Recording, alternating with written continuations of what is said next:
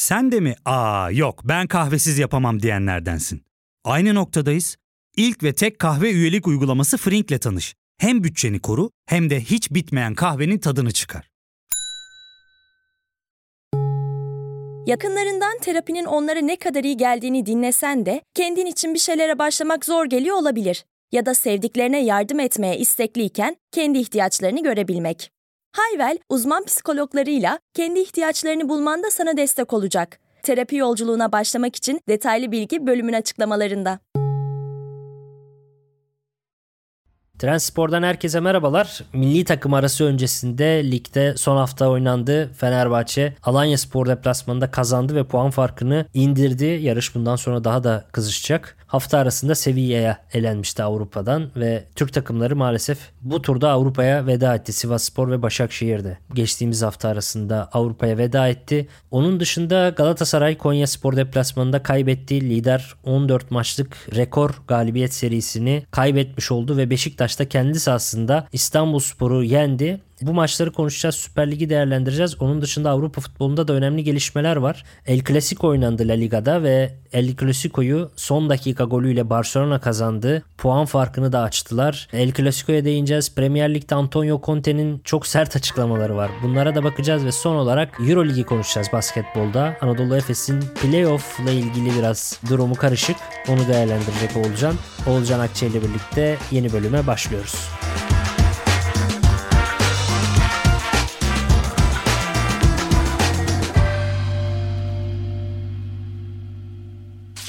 Olcan nasılsın? İyiyim abi sağ ol. Sen nasılsın? İyiyim ben de teşekkür ederim. Geçen hafta Galatasaray'la başlamıştık. Hı hı. Bu hafta da Fenerbahçe'yle başlayalım istersen. Evet ben sana bir kıyak geçmiştim. Bu hafta da sen bana bir kıyak geçiyorsun. Valla zor bir deplasman olmasını bekliyordum açıkçası. Başlangıç itibarıyla da öyle gözüktü Fenerbahçe için. Yani tabii belki biraz seviye maçına da gizgah yapmak gerekiyor. Fenerbahçe yoğunluğu, şiddeti bir hayli yüksek. iki tane Avrupa Ligi mücadelesinden çıkıp bu deplasmana çıktı. Tabii fiziksel olarak yorgunluğu bir tarafa ki Deus da dün maç sonunda seviye gibi sert bir mücadelenin 78 saat sonra böyle maça çıkmanın zor olduğundan, deplasmana çıkmanın zor olduğundan bahsetmiştim. E, maalesef seviye maçlarında ben şanssızlık diyeceğim çünkü oyun anlamında baktığımda Fenerbahçe'nin seviyeden turu çok daha e, hak ettiğini düşünüyorum. Ama bitiricilik problemi maalesef Fenerbahçe'nin iki maç sonunda rakibine elenmesine sebebiyet verdi. Tabii biz bunun fiziksel zorluklarından bahsedebiliriz ama zihinsel tarafı da bir hayli oyuncular için yorucu olsa gerek. Çünkü ben zihinsel olarak bir avantajın şuradan geldiğini düşünüyorum Fenerbahçe için.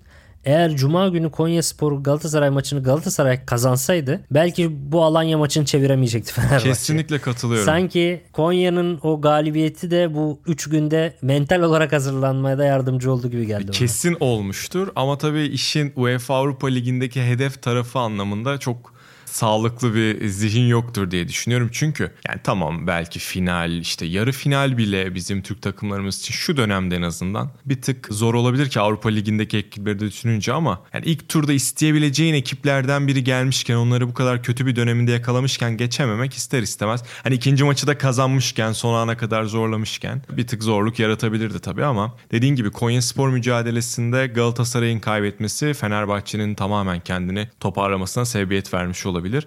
Cümlelerin başlarken de söylediğim gibi sancılı bir başlangıçtı. Hatta Fenerbahçe için Bright Osay Samuel atılsaydı daha da sancılı olabilirdi ki ben o pozisyonun kırmızı kartı olduğunu düşünüyorum zaten. Fakat tabii hakem kararlarına çok da girmek istemiyorum. Çünkü ben açıkçası dün iki taraflı da bir şeylerin olduğunu düşünüyorum çünkü. Evet o ki en başta verilse skora daha net etki edebilir miydi? Kesinlikle. Ama Alanya Spor cephesinde Furkan'ın da bir 35. dakikada artık 3. faulünün ardından bile atılmış olması gerekiyordu.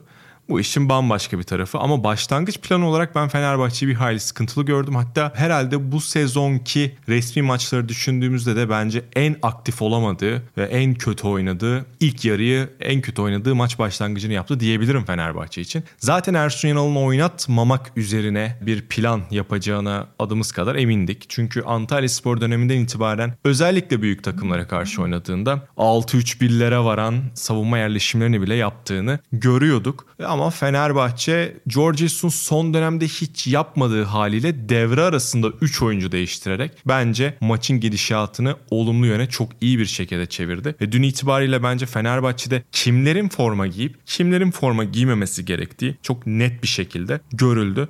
Son dönemdeki Fenerbahçe'nin oyununun değişiminden bahsediyorduk. Dün top ayağındayken Fenerbahçe bence çok aktif ikinci yarıyı çok iyi ve başarılı bir şekilde geçirdi. Ki ben biraz daha fazla zorlanmasını bekliyordum. Çünkü Ersun Anadolu takımı yönetirkenki zihniyetine karşı bir de 1-0 geride oynamak hakikaten bence çok büyük bir sıkıntı. Doğru olan penaltılarla Fenerbahçe geri dönüşü başlattı ve son noktayı da Emre Mor koydu. Son cümlemde şu, ya Fenerbahçe'nin toplu oyunu sonuna kadar övüyorum ama mesela ben Ersun Yanal'ı da anlayamadım. Karşımda Gustavo Henrique ve Samet Akaydın ikilisini gördüğüm bir savunma hattına elimde bence Anadolu takımına göre yetenek kalibresi yüksek oyuncularım varken takım boyunu kendi ceza sahama yakın 20-30 metrede kurmak yerine daha dominant bir oyun sergilerdim. Bence biraz Ersun Yanal'ın kendini sorgulaması gereken bir mücadele olduğunu düşünüyorum ben. Dediğin gibi Antalya Spor'da da bunu çok yapıyordu. Gençlik dönemindeki teknik direktörlüğünün çok uzağında bir teknik direktörlük anlayışı var. Hem Antalya'da hem Alanya'da. Dikkat edersen böyle denize ve tekneye yakın yerlerde çalışıyor son dönemde. Ve ben o gençlik hırsında kaybettiğini düşünüyorum. Zaten duyduğum kadarıyla hiç tekneden çıkmıyormuş yani. Biraz emeklilikle birlikte çalışıyor gibi geliyor bana. Ve maalesef evet yeni şeyler göremiyoruz. Çok ezber şeyler görüyoruz. Ben de maçın ilk bölümünde ilk yarım saatte kapalı oyunu yapıyor ama elinde de ona uygun bir stoper hattı hiç yok. Zaten Farioli öyle bir oyun oynamadığı için daha yapıcı açık bir oyun oynadığı için kesici stoperler aldırmadı zaten. Ve ilk 15-20 dakikada şey düşünüyordum yani bu Resul'le böyle kapalı bir savunma yapamazsın. Büyük ihtimalle bir penaltı yapar bir sakarlık yapar diye düşünüyordum ve ikinci yarının başında yaptı onu. İlk penaltıyı o yaptı. Furkan da yaptı. O da hani daha da fazlası da oldu. Ama ben Resul'ün patlamasını bekliyordum. İlk o patlamış oldu.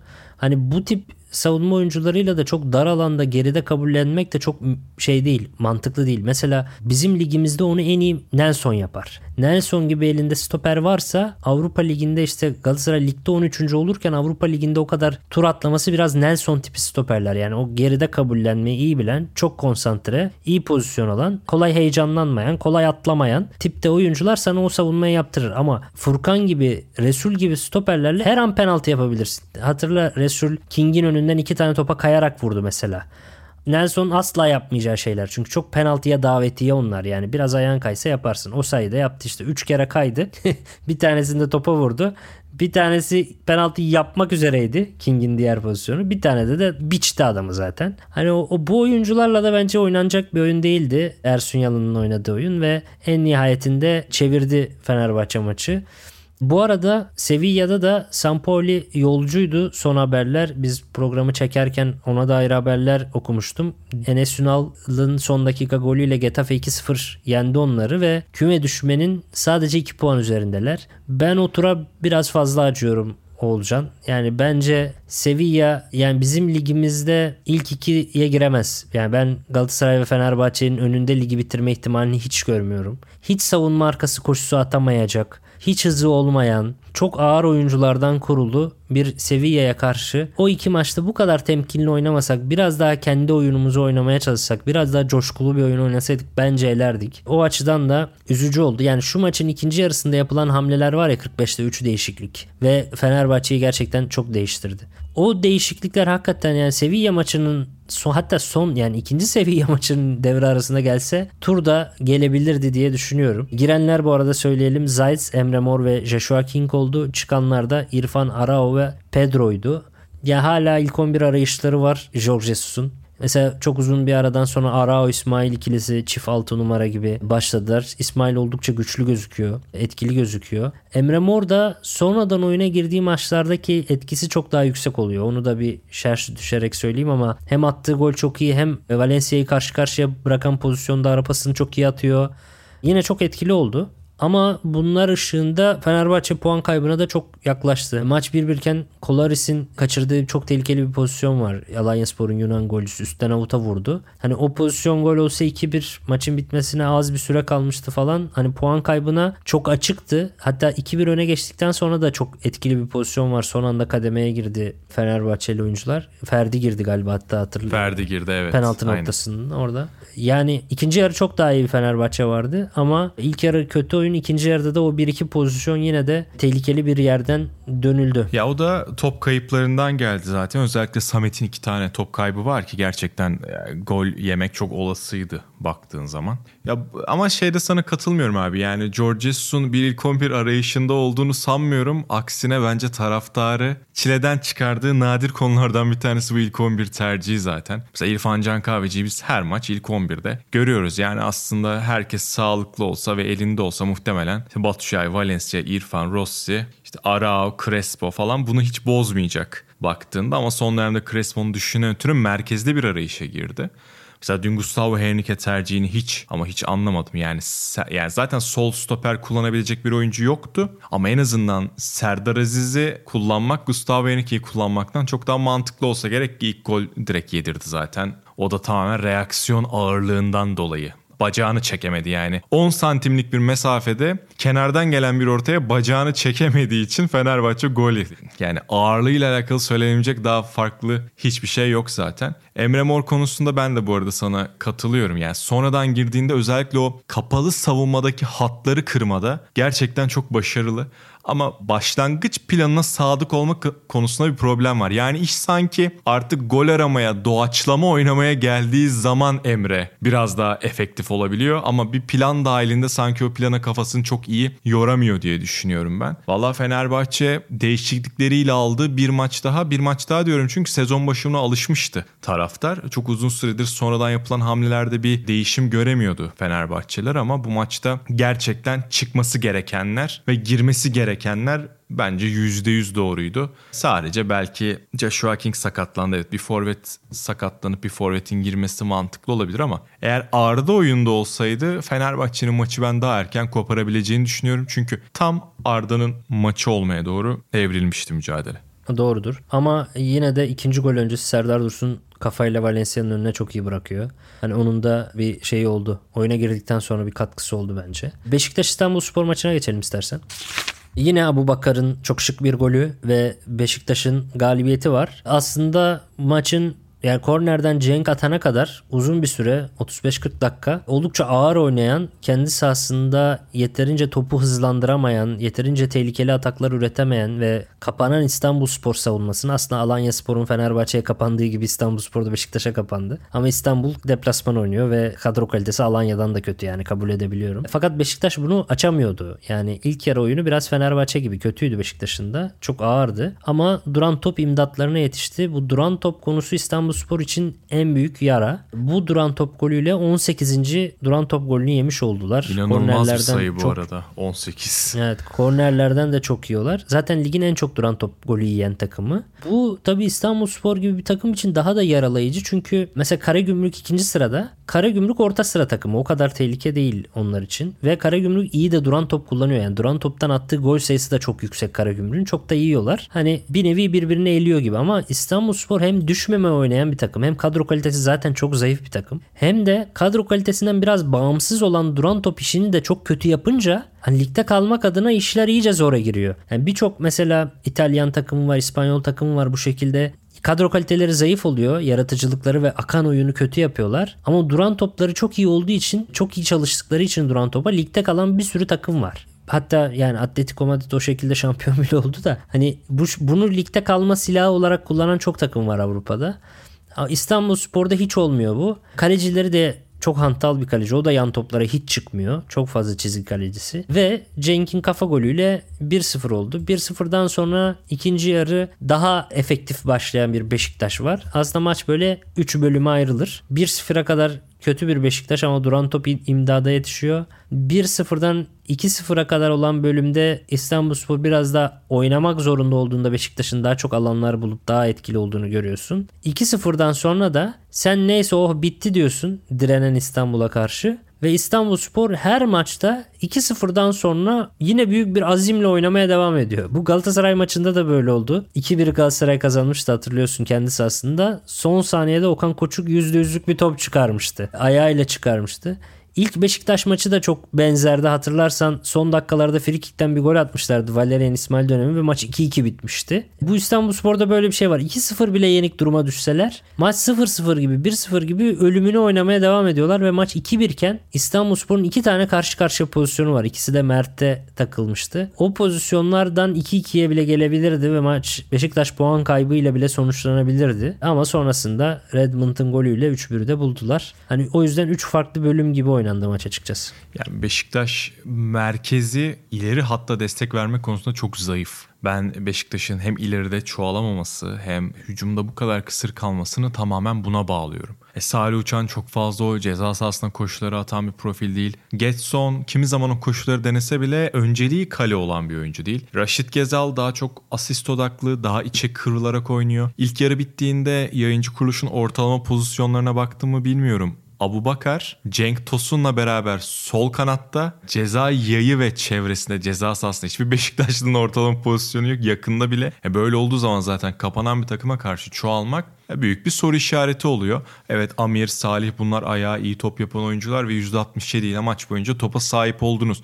Ama ne kadar etkili olabildiniz zaten en büyük problem tam olarak bu. Ya tabii buna biraz İstanbul Spor da vesile oldu. Alanya ile alakalı yaptığım eleştiriyi İstanbul Spor eleştiri olarak yapmayacağım. Çünkü öyle oynamaları gerekiyor zaten kadro kalitelerinden ötürü. Onlar da 20-30 metreye sıkıştırdılar oyunu ve Beşiktaş geride sürekli oyunu kurdu. Ama tabii bu ister istemez bir problem yaratıyor. Ama böyle maçları da zaten iki şekilde açabileceğimizi konuşuruz ya genelde. Ya işte takımının çok iyi set hücumları olacak koşularla, araya atılan toplarla falan dağıtacaksın o baskıyı ya da kapanmayı.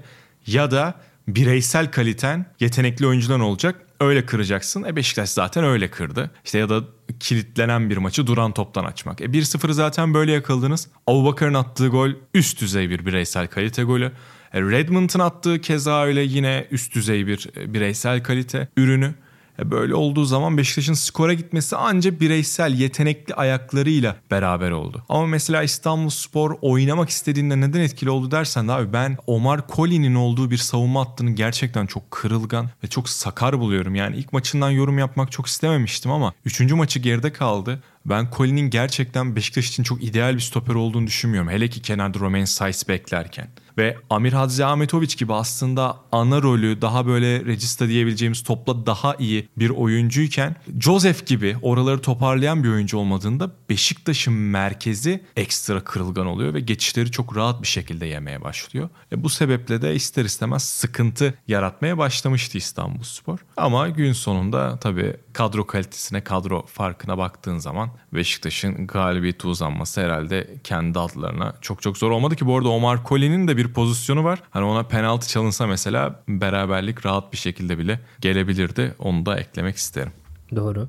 Bu arada ilk yarı boyunca çok sık görülen bir pozisyon vardı. Yani bir Beşiktaş atak başlangıcı. Onu muhtemelen milli aradan sonraki derbide de çok izleyeceğiz. Gezal kanattan içeriye doğru girdiği zaman Onur Bulut da temposuyla o çizgiyi boydan boya kullanıyor. Ve Onur Bulut'un bindirdiği yere de Amir Aziz Ahmetoviç Konya'dan da hatırladığımız çok iyi uzun toplar attı. Bunu sürekli denediler ilk devre boyunca. Gezal içeri giriyor. Onur sıfıra inen koşuyu atıyor ve Amir de ona uzun top atıyor. Muhtemelen Fenerbahçe maçında da çok göreceğimiz bir aksiyon olacak bu. Benim bu maçta yani geleceğe dair Beşiktaş'ın ideal 11 ile ilgili kafamda bazı soru işaretleri oluştu. Bir kere Amir Azametoviç ile Salih Uçan birbirine çok benzer oyuncular. İkisi birbirinin yetenek kümesi çok çok benzer. Hani bu FIFA'da falan üçgenler çıkıyor ya böyle beşgen mi altıgen mi hatta onlar ne. Yani o, Salih ile Amir'i koysan neredeyse denk çıkar yani. Evet. Çünkü pas kaliteleri, fizik kaliteleri ortalama biraz altı.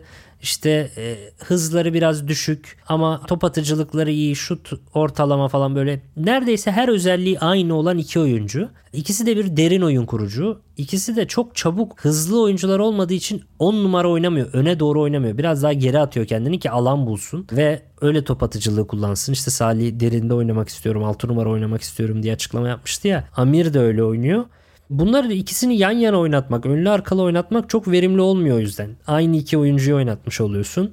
Jetson çok daha farklı bir oyuncu. Box to box bir oyuncu. O yüzden Jetson'un yeri bence kesin olmalı. Garanti olmalı. Yani Amir Jetson veya Salih Jetson bir ikili.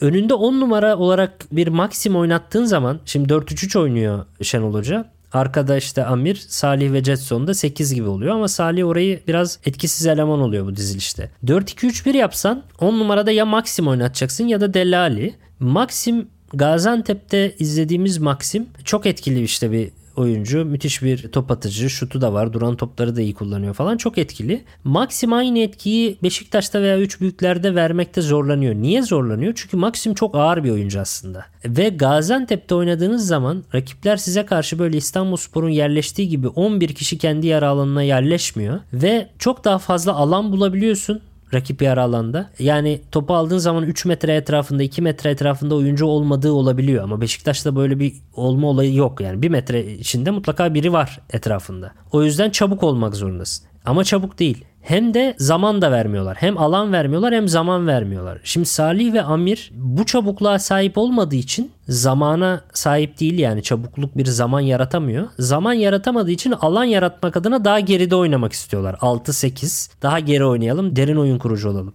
E, 10 numarada oynasa daha da zorlanacak çünkü çabuklukla ilgili. Hatta Delali'nin tutmama nedeni de o çabukluğunu kaybetmesi zaten ağır kalıyor. Maxim de Dellali'nin yaşadığı problemin aynısını birebir yaşıyor. O da ağır kalıyor. Çünkü 3 büyüklerde oynadığın zaman ya da liginde şampiyonluğa oynayan bir takımla oynadığın zaman 10 numara pozisyonu en az zamanın verildiği ve en az alanın verildiği pozisyon. Yani rakip savunmanın önü en kalabalık kapatılan, en çabuk kapatılan yer. Orada hızlı düşüneceksin. O zaten kaçınılmaz. Ama Deli de Maxim de çok hızlı düşünen oyuncular zaten ama yetmiyor. Hızlı da hareket etmen lazım. Yani çok çabuk olman lazım. Bence orada Mertens örneğini verebiliriz. Mertens'in işte 3 büyüğe böyle cuk diye oturması bizim lige böyle bu kadar etki etmesinin bence olayı hız, çok hızlı düşünüyor zaten.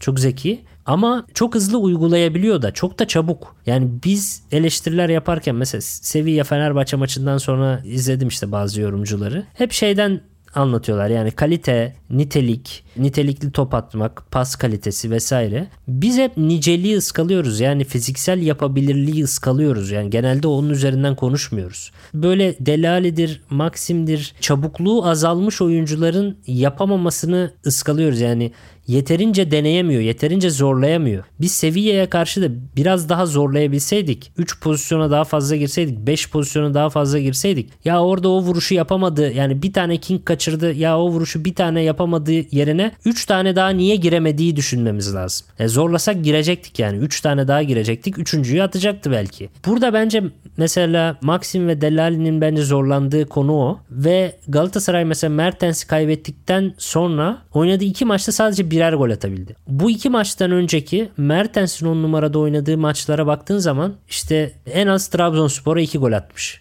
Geri kalan bütün maçlar işte Hatay'a 4 tane var. Ümraniye'ye 3 tane var. Hep böyle ikili, üçlü, dörtlü goller ve çok daha skorer, çok daha üretken bir Galatasaray. Çünkü çabuk oynuyor, oynatıyor.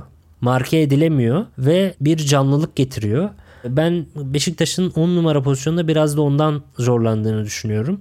Ve sanki ideal 11'i bulma konusunda da biraz eğer Amir Jetson oynayacaksa Beşiktaş belki de ikili orta sahalı bir formül üretmek daha verimli olabilir üçlü orta sahadansa. Çünkü birbirinin aynısı Amir ve Salih'i oynatmaktansa Amir Jetson ikilisiyle oynayıp belki bir üçlü savunmayla orta sahayı farklı kurgulamak veya 4-4-2 formasyonunu çıkarmak. iki tane forvet oynayabilirsiniz bu sefer. Yani Cenk'i sol kenara atmak yerine. Bu tip opsiyonlar da bence ileride düşünülebilir. Çünkü Amir ve Jetson tempo olarak ikili o merkez orta sahayı işleyebilecek kalitede de gözüküyor bana. Diyeyim ve Galatasaray'a geçelim istersen. Ya fark ettin mi? Biz en çok kahveye para harcıyoruz. Yok abi, bundan sonra günde bir. Aa, sen Frink kullanmıyor musun? Nasıl yani? Yani kahvenden kısmına gerek yok. Frink'e üye olursan aylık sadece 1200 TL'ye istediğin çeşit kahveyi istediğin kadar içebilirsin. Günlük 40 TL'ye sınırsız kahve mi yani? Çok iyiymiş. Aynen. Hatta şu anda 200 TL'lik bir indirim kodu da var. E hadi hemen indirip üye ol da bu fırsatı kaçırma. Terapiye başlamak, içinden çıkamadığın döngüleri kırmak, bazı yanlış bulduğun kararlarını değiştirmek ve kendinle beraber daha huzurlu bir yaşam inşa etmek için atabileceğin en değerli adımlardan biri. Hayvel ile yoğun yaşam tempona uyum sağlayarak online terapi seanslarını takvimine göre ayarlayabilirsin. Bini aşkın uzmandan sana en uygun terapisti seçebilir, podb10 koduyla indirimden yararlanabilirsin. Detaylı bilgi açıklamalardaki bağlantıda. Klişeler hiç şaşmadı değil mi? Yani ligin en kötü giden takımı o gidişatını ligin en iyi giden takımını yenerek durdurdu. Ama ya şimdi skor böyle diye söylüyor gibi gözükmek istemiyorum ama yani benim en yakın arkadaşlarımın hepsi Galatasaraylı. Tabii ister istemez beraber bir sohbet ortamı da oluyor ve Konyaspor mücadelesinin çok net bir puan kaybı getireceğini söylemiştim. Ha, mağlubiyet değil ama en azından bir beraberlik falan kesin bekliyordum. Çünkü abi ben Galatasaray'la alakalı şöyle bir şey düşünüyorum. Tabii işin teknik taktik tarafı bir kenara. Şimdi Galatasaray ilk 11 bazında hatta ilk 14 diyelim. Kenardan gelen oyuncular da dahil. Ligin açık ara en en kaliteli takımı. Burada hiç bence şüphe olmamalı. Ben kesinlikle öyle görüyorum. Yani Serie A'ya koysan hiç sırıtmayacak bir 11. Klasik sosyal medyada gördüğümüz şeyler. Fakat ben Galatasaray 11'inin ve bu 14 maçlık serinin tamamen bir ip üstünde olduğunu inanıyordum. O da şöyle. Galatasaray'da öyle bir iskelet var ki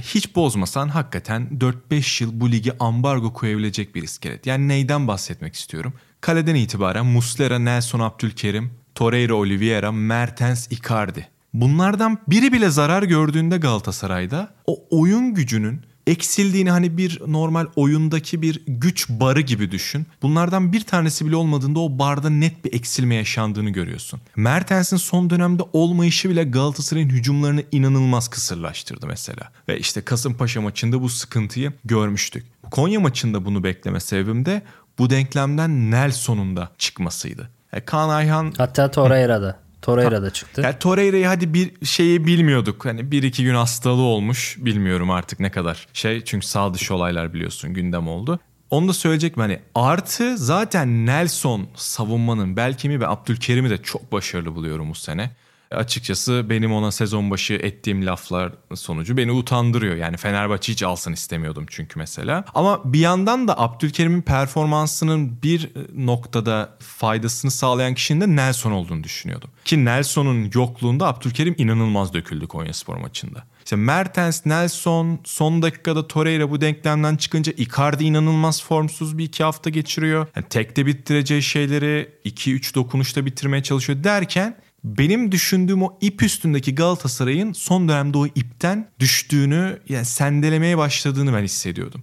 O da oldu Konyaspor mücadelesinde oldu ve bu Galatasaray'ın iskeleti sezonun devamında geri kalanında gerek sağ içi gerek sağ dışı gerek sakatlık gerek performans ne kadar çok sallanırsa Galatasaray'ın da son düzlüğe doğru o kadar sıkıntı çekeceğini düşünüyordum ki Kasımpaşa biraz başlamıştı Konya Spor'la beraber bu iş puan kaybına kadar gitti. Bilmiyorum sen bana katılır mısın? Nelson'un yokluğu hissedildi gerçekten. Berkan'ın Torreira'nın boşluğu yokluğunu 60-70 dakika iyi gizlediğini düşünüyorum. Yani olabildiğince iyi savunma yardım yaptı. Top kullanma konusunda evet hissedildi biraz ama Torreira'nın çok fazla hissedildiğini şey yapmıyorum. Mertens'in Rashica 10 numara pozisyonunda çok da iyi oynadı. Gayet iyi Kesinlikle. oynadı. Ama Mertens oynasaydı da Rashica kenarda da aynı katkıyı vereceği için bu sefer kenardan o desteği alamıyorsun. Yani Rashica kendi desteğini 10 numarada verdi ama sağ kanat etkisiz kaldı mesela. O yüzden Mertens ve Nelson'un eksiklikleri bayağı hissedildi ve dediğin gibi omurgadan 3 oyuncu birden 10 numara 6 numara 3 numara hani en tehlikeli pozisyonlar en etkili en önemli pozisyonlardan 3 tanesi yoktu yani 5 omurgada 5 parça var. 3'ü yoktu. O açıdan dediğin çok mantıklı. Ben açıkçası bu maçta yine de Galatasaray'ın kazanmaya daha yakın olduğunu düşünüyorum 55. dakikaya kadar. Yani gol pozisyon kötü başladı Galatasaray ilk 15-20 dakika ama ondan sonra istediklerini yapmaya başladı. Golü de attı. Hatta işte bir kırmızı kart pozisyonu var. O Ahmet Oğuz'un pozisyon kırmızı kart olsa büyük ihtimal çok çok daha kolay bir Tabii maç ki. geçebilirdi. Valencia'nın Fenerbahçe'de attığı penaltıya çok benzer bir pozisyon. Raşitsa'nın yine destek ayağına vuruyor Konyalı oyuncu. O da penaltı verilebilirmiş. Mesela o da olsa ilk yarıdan 2'yi bulsam farklı bir maça gidebilir. Ama diğer haftalara göre pozisyon da veren bir Galatasaray'da var. Ben 55'ten sonraki puan kaybını Okan Hoca'nın değişikliklerine bağlıyorum. Çünkü önce Zaniolo girdi. Zaniolo hiç hazır değil. Zaniolo girince Barış Alper çıktı. Barış Alper de çok etkili olamasa da hücumda savunmada adamını sürekli kovalıyordu ve Gilerme'yi oldukça etkisiz bırakmıştı. E, bu sefer Zaniolo girince Gilerme çıkmasın diye Raşitsa'yı sağa atıyorsun. Raşitsa onu da iyi savundu ama bu sefer merkez Icardi ve Zaniolo ikisi birden iyi pres yapmayınca merkezden çok daha kolay çıkabilmeye başladı Konya. E daha sonra hem Mata hem Gomis girdi. Onlar da çok etkisiz kaldılar ve hücuma çok fazla adam gelince orta saha tamamen boşaldı. Torreira girdi ve Yunus Akgün sol beke girdi. Ben iddia ediyorum 5 oyuncu değişikliği hakkını Okan Hoca'nın elinden alsaydık devre arasında sıfır değişiklikle bu maçı tamamlasaydı Galatasaray çok büyük ihtimalle 3 puan en kötü ihtimalle 1 puan alırdı bence.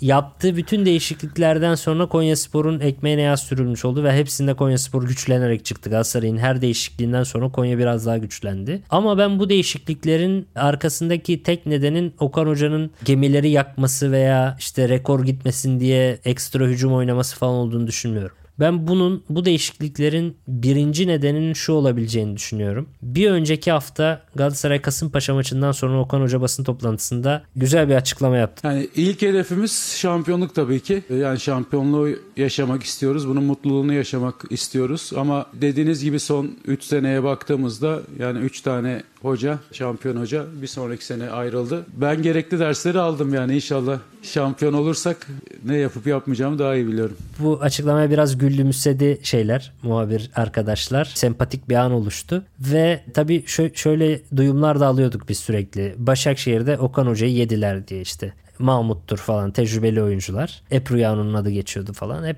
konuşulan bir şeydi bu basında. Okan Hoca da diyor ki bir daha ne yapmamam gerektiğini iyi öğrendim. Ben dersimi aldım diyor. Şimdi bu maçta aslında devre arasında konuşuyoruz arkadaşlarla maçı izlerken. Hani diyorum ki aslında normal şartlarda Zaniolo girecekse çıkması gereken adam Icardi diyorum. Çünkü çok kötü ilk yarıda. Icardi çok hareketsiz. Kasımpaşa maçında da kötüydü. Ama Icardi gibi bir adamı bütün derbileri sana aldırmış bir adamı bir buçuk maç kötü oynadı diye çıkarmak o kadar kolay bir iş değil. Çıkarırsan oyuncuyla büyük bir problem yaşayabilirsin ve Icardi'yi kaybedebilirsin. Icardi'yi çıkaramıyorsun bu yüzden. Barış Alper'i çıkarıyorsun. Barış Alper'i çıkarmak daha kolay. Normal şartlarda Zaniolo'yu almazsın. Hiç hazır değil. Ama 15 milyon euro verdiğim bir oyuncuyu da hazırlamak adına Konya deplasmanı da olsa işte zor bir deplasman da olsa maç henüz 1-0 ortada gidiyor da olsa Zaniolo'yu kaybetmemek adına alıyorsun. Normalde almazsın ama Zaniolo'yu şu maçta hiç oyuna almazsan da Zaniolo'yla ilişkin sıkıntıya girebilir. Yine normal şartlarda 1-0 öndesin. 1-1 olmuş. Konya geliyor. Hem Mata'yı hem Gomis'i almazsın. Ama Mata ve Gomis'i şu maçta almasan yine problem olabilir. Gomez özellikle sezonun ilk yarısında sana bir sürü maç aldırdı ve çoğunda da işte sonradan girerek aldırdı o maçları. Yani bu dört değişiklik aslında biraz da maçı kaybetme riskini alarak oyuncuları tutmak. Yani oyuncuları kaybetmeyeyim diye maçı kaybetme riskini arttırdı Okan Hoca ve kaybetti de sonunda. Ama bu haftaya kadar da hep şundan övüyorduk Okan Hoca'yı. Bu kadar büyük yıldız kadrosu var elinde. Hepsi birbirinden problemli olarak bahsedilen oyuncular. Hep söyleniyor yani işte. Icardi'nin yok özel hayatı, Torreira'nın vesaire. Ama hiç bir büyük bir problem görmedik saha dışında veya saha içinde işte bilmem kaç maç ceza aldıklarını, bir yere gittikleri, gelmedikleri falan olmadı. Hepsi oynadı. Özellikle büyük maçlarda sorumluluk aldılar ve Galatasaray'ı bu rekora götüren de o oyunculardı. Ve en nihayetinde de bundan dolayı Okan Hoca'yı övüyorduk. Ama böyle durumlarda oluyor. Yani bu oyuncuları kaybetmemek adına biraz da maçı kaybetmiş olabilir gibi geliyor bana açıkçası. Bu arada Süper Lig'de de bu hafta tabii 3 maçı da konuştuk ama bu maçlarda ortak bir şey vardı. Maalesef bence çok talihsiz ve kötü bir şey ama tüm takımların formalarında Trendyol'un sponsorluğu vardı göğüs reklamı olarak. O malum yardım toplanan akşamda Trendyol yüksek bağış yaptığı için otomatik olarak bir hafta sponsor oldu tüm takımlara. Bunu normal parayla almaya çalışsa muhtemelen onlar için daha pahalı olurdu ama ya bence korkunç bir uygulama. Zaten bu yardım gecelerindeki amaç gerçekten yardım etmek mi yoksa insanların şov yapma derdim emin değilim ama gerçekten yardım edenlere teşekkür etsem de günün sonunda böyle bir şey görmek neresine bakarsan bak bence çok talihsiz bence çok çirkin bir olay. E diğer sponsorların günahı ne diye burada sormadan da edemiyorum abi. Takımlara göğüs reklamı veren birçok farklı firmaya da haksızlık aynı zamanda tabii ki. Hani onların da hakkına girmiş oluyorsun bir haftalığına. Tabii adamlar hani böyle hassas bir durumdan dolayı ses etmez muhtemelen etmemiştir. O yüzden uygulanabilmiştir bu uygulama ama biraz iyi niyeti suistimal etme gibi görünüyor bana da ve çiğ durduğunu ben de söylemek isterim. Onun dışında bu hafta Kasımpaşa'da Selçuk İnan gönderildi biliyorsun. Selçuk İnan'a da geçmiş olsun ama şaşırdık Ha, mı? tabii ki hayır. Kasımpaşa'da hele başlarsan bu kariyere hemen gönderilebilirsin. Yani değil mi? Kendi hatası demek. Ama bir şey söyleyeyim yani. abi. Alışmak için de en iyi takım. Hani böyle bir 10 maç Süper Lig'in havasını koklayıp çekilmek mantıklı olabilir. Türkiye'de teknik direktörlüğü öğrenmek Evet. adına en doğru En takım doğru olabilir. takım evet. Gerçekten. Yani bence Selçuk İnan başta o hatayı yapmıştı ve en nihayetinde gönderildi. Ama aslında hani bu sene sadece iki takım küme düşecek ve Kasımpaşa o kadar da tehlikede değildi. O kadar tehlikede olmadığı bir durumda bile işte çok bir sabır gösterilmiyor sana. Hani bunu bile bile de işte Kasımpaşa'ya gelmek gerçekten garip bir durum oldu Selçuk İnan adına. Ona da geçmiş olsun diyelim. Evet El Clasico pazar gecesi oynandı ve iki tarafa da gidip geldi maç. 80'lerde Asensio'nun golü kıl payıyla offside oldu. Maç 1-1'di. Real Madrid 2-1 öne geçiyordu ve puan farkını 6'ya indirebilirlerdi kazansalardı. Son 12 hafta öncesinde tekrar şampiyonluk yazışı kızışacaktı La Liga'da. Fakat o gol iptal oldu ve ardından 90 artılarda Frank Kessié'nin golüyle Barcelona 2-1 öne geçti kendisi aslında ve tam olarak Sergen Yalçın attı şampiyonluk geldi gibi bir şey oldu. Kesiye attı şampiyonluk geldi de, de- demiştir umarım İspanyol spiker ama de- demediyse yazık olmuş. Puan farkı tam 12'ye çıktı. Gerçi daha hala 12 hafta var ama buradan dönmez herhalde diyorum.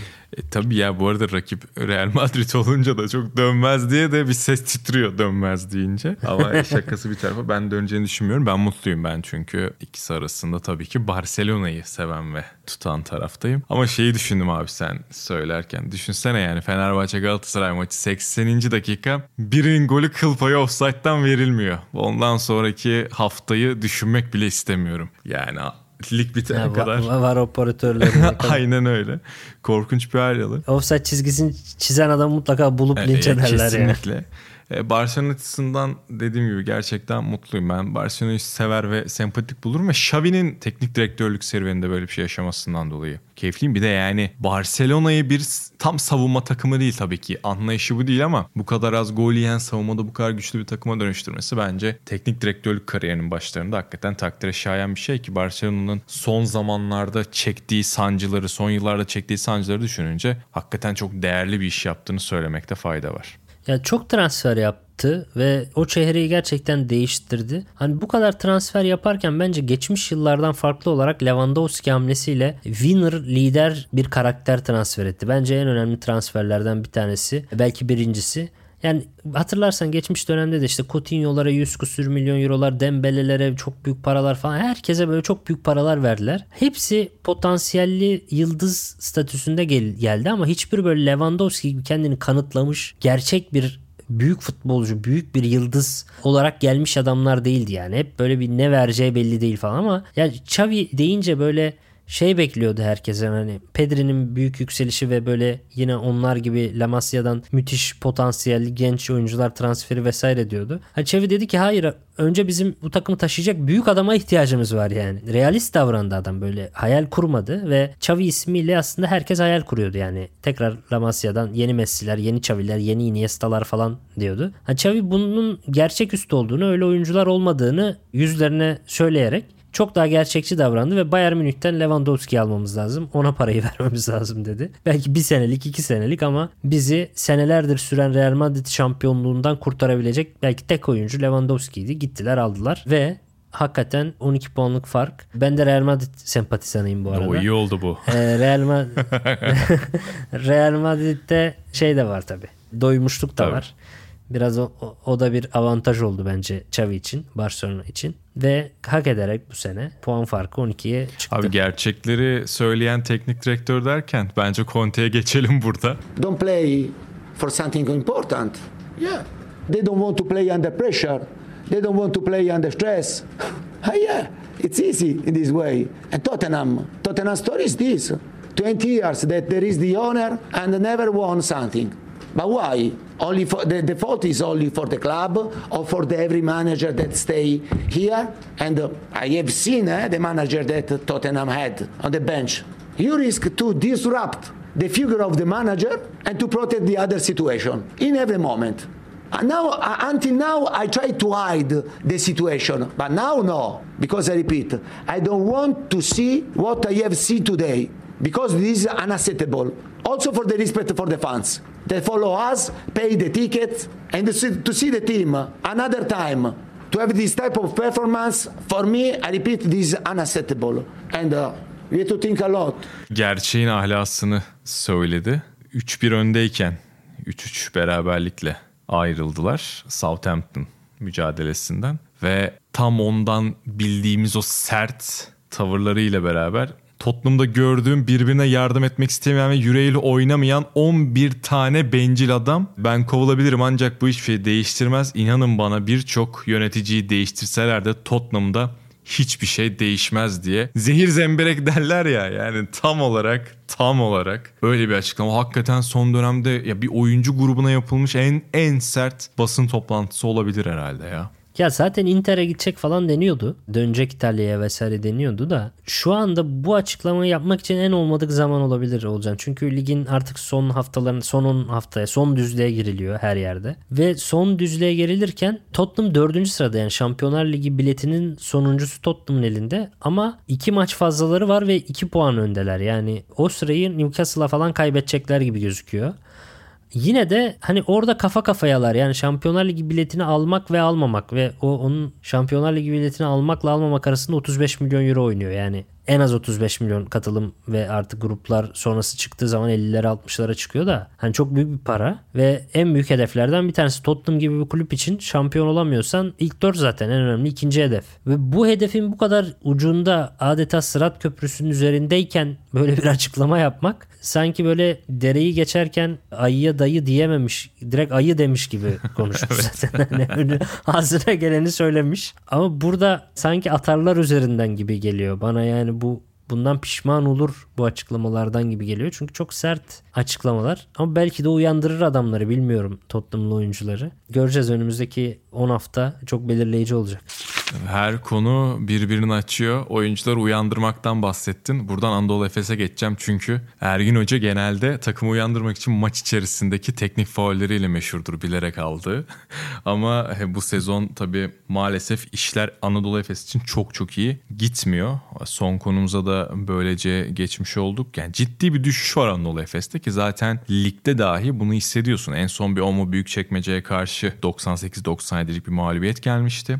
Euroleague'de de kendi evinde Partizan'a yenildi. Jeliko Obradovic'in Partizan'ına yenildi Anadolu Efes. Ondan önce de mesela Real Madrid'i yine kendi evinde yenmişti. Aslında favori olmadığı mücadelelerde daha iyi bir performans sergiledi Anadolu Efes. Kritik olan bir nokta yani ciddi bir playoff tehlikesi var şu an. Yani iki galibiyet fark var yukarı 6, 7 ve 8. sırayla orada Baskonya, Partizan direkt rakipleri Anadolu Efes'in. Daha garip olan şey de şu. Zaten Fenerbahçe'ye yetişmek mümkün değil 5. sıraya. Ama Anadolu Efes'in kaybettiği maçlardan iki tanesi de direkt o 6. ve 7. sıradaki Maccabi Tel Aviv ile Partizan'a. Yani son 3 maçın ikisini bu takımlarla oynayıp kaybetmek zaten playoff riskini otomatikman ortaya çıkarıyor. Son 5 maç artık ve hani bu 5 maç içerisinde Monaco gibi ilk 4 hedefleyen bir takım var. Fenerbahçe Beko gibi ilk 5 sıradan bir tık daha yukarı çıksak eşleşmede avantaj sağlar mıyız diye düşünen bir ekip var. Olimpia Milano gibi son dönemde toparlanan ve galibiyet serisi yapan bir takım var derken Anadolu Efes için hakikaten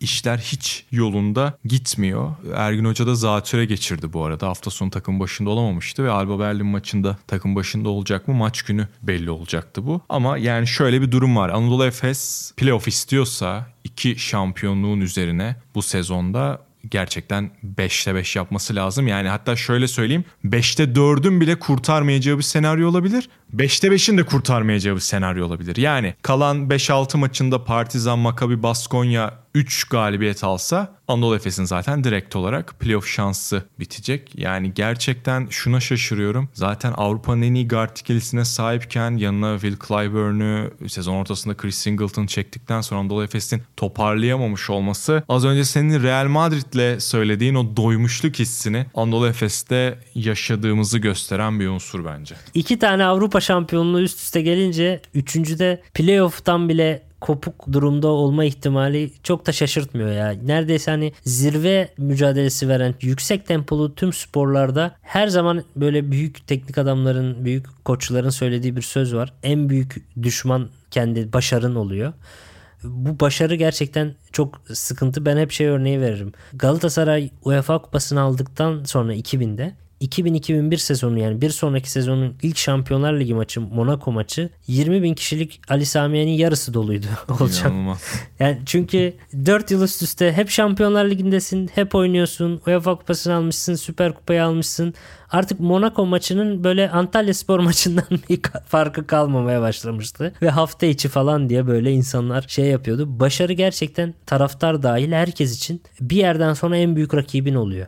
Bu sanki Real Madrid için de geçerli. Bizim Efes Pilsen için de geçerli. Ama abi yani şöyle bir şey var. Yani normal oyuncu grubu bu doymuşluk seviyesine erişebilir. Fakat Efes 3. şampiyonlukla alakalı bir sloganla vesaire girdi ve bütçe arttırmaya da devam ederek yani zaten inanılmaz bir kadroya sahipken yani şu an şöyle bir gerçek var çok net. En formda hallerini düşündüğünde Eurolig'in en iyi 5 oyuncusundan 3'üne sahip.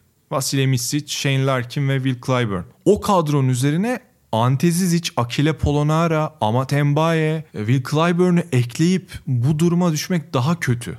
Ya nasıl olduğunu ben hakikaten anlamıyorum. Valla bilmiyorum ben gerçekten Efes'in ilk 8 yapmasını istiyorum. Hoş ilk 8 yaptığında da e, muhtemelen Olympiakos ya da Real Madrid'le eşleşecek. Birinci iki takımdan biri olacaktır muhtemelen. Barcelona'nın öyle bir şansı kalmadı. Onu da Fenerbahçe mağlubiyeti sonrası Barcelona 3. sıraya indi. Ve şöyle bir kötü detay da var. Yani temsilcilerimiz açısından konuşuyorum. Sondan bir önceki hafta Fenerbahçe Ataşehir'de Anadolu Efes'i ağırlayacak. Fenerbahçe'nin bir galibiyetinde Anadolu Efes'i Euroleague dışında bırakma ihtimali var. Ya o yüzden o biraz garip. Yani gerçekten o biraz garip. Vallahi bilmiyorum Efes umarım 4 galibiyet yeter de işte Fenerbahçe atıyorum yense bile temsilciler arasında böyle bir problem olmaz yani. yani büyük de bir rekabet var son yıllarda iki takım arasında. Tabii. E bakalım Umarım iki temsilcimiz birden playoff'ta görürüz diyelim. Ağzına sağlık Oğulcan'cığım. Senin de ağzına sağlık abi. Haftayı güzelce özetlemiş olduk. Gelecek hafta yine karşınızda olacağız. Dinlediğiniz için teşekkürler. Haftaya görüşmek üzere. Hoşçakalın. Hoşçakalın.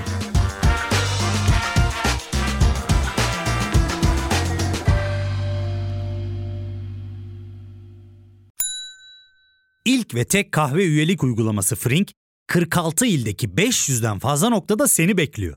Açıklamadaki kodu girerek sana özel 200 TL'lik indirimden faydalanmayı unutma. Hadi sen de Frink üyeliğini başlat, kahven hiç bitmesin. Hem bugününe hem yarınına katacaklarıyla terapi yolculuğuna ve daha iyi hissetmeye bugün Hayvel ile başla. Açıklamadaki linkten Hayvel'i indir, ücretsiz tanışma görüşmelerinin ardından bütçene uygun seans paketini seç ve terapi yolculuğuna başla.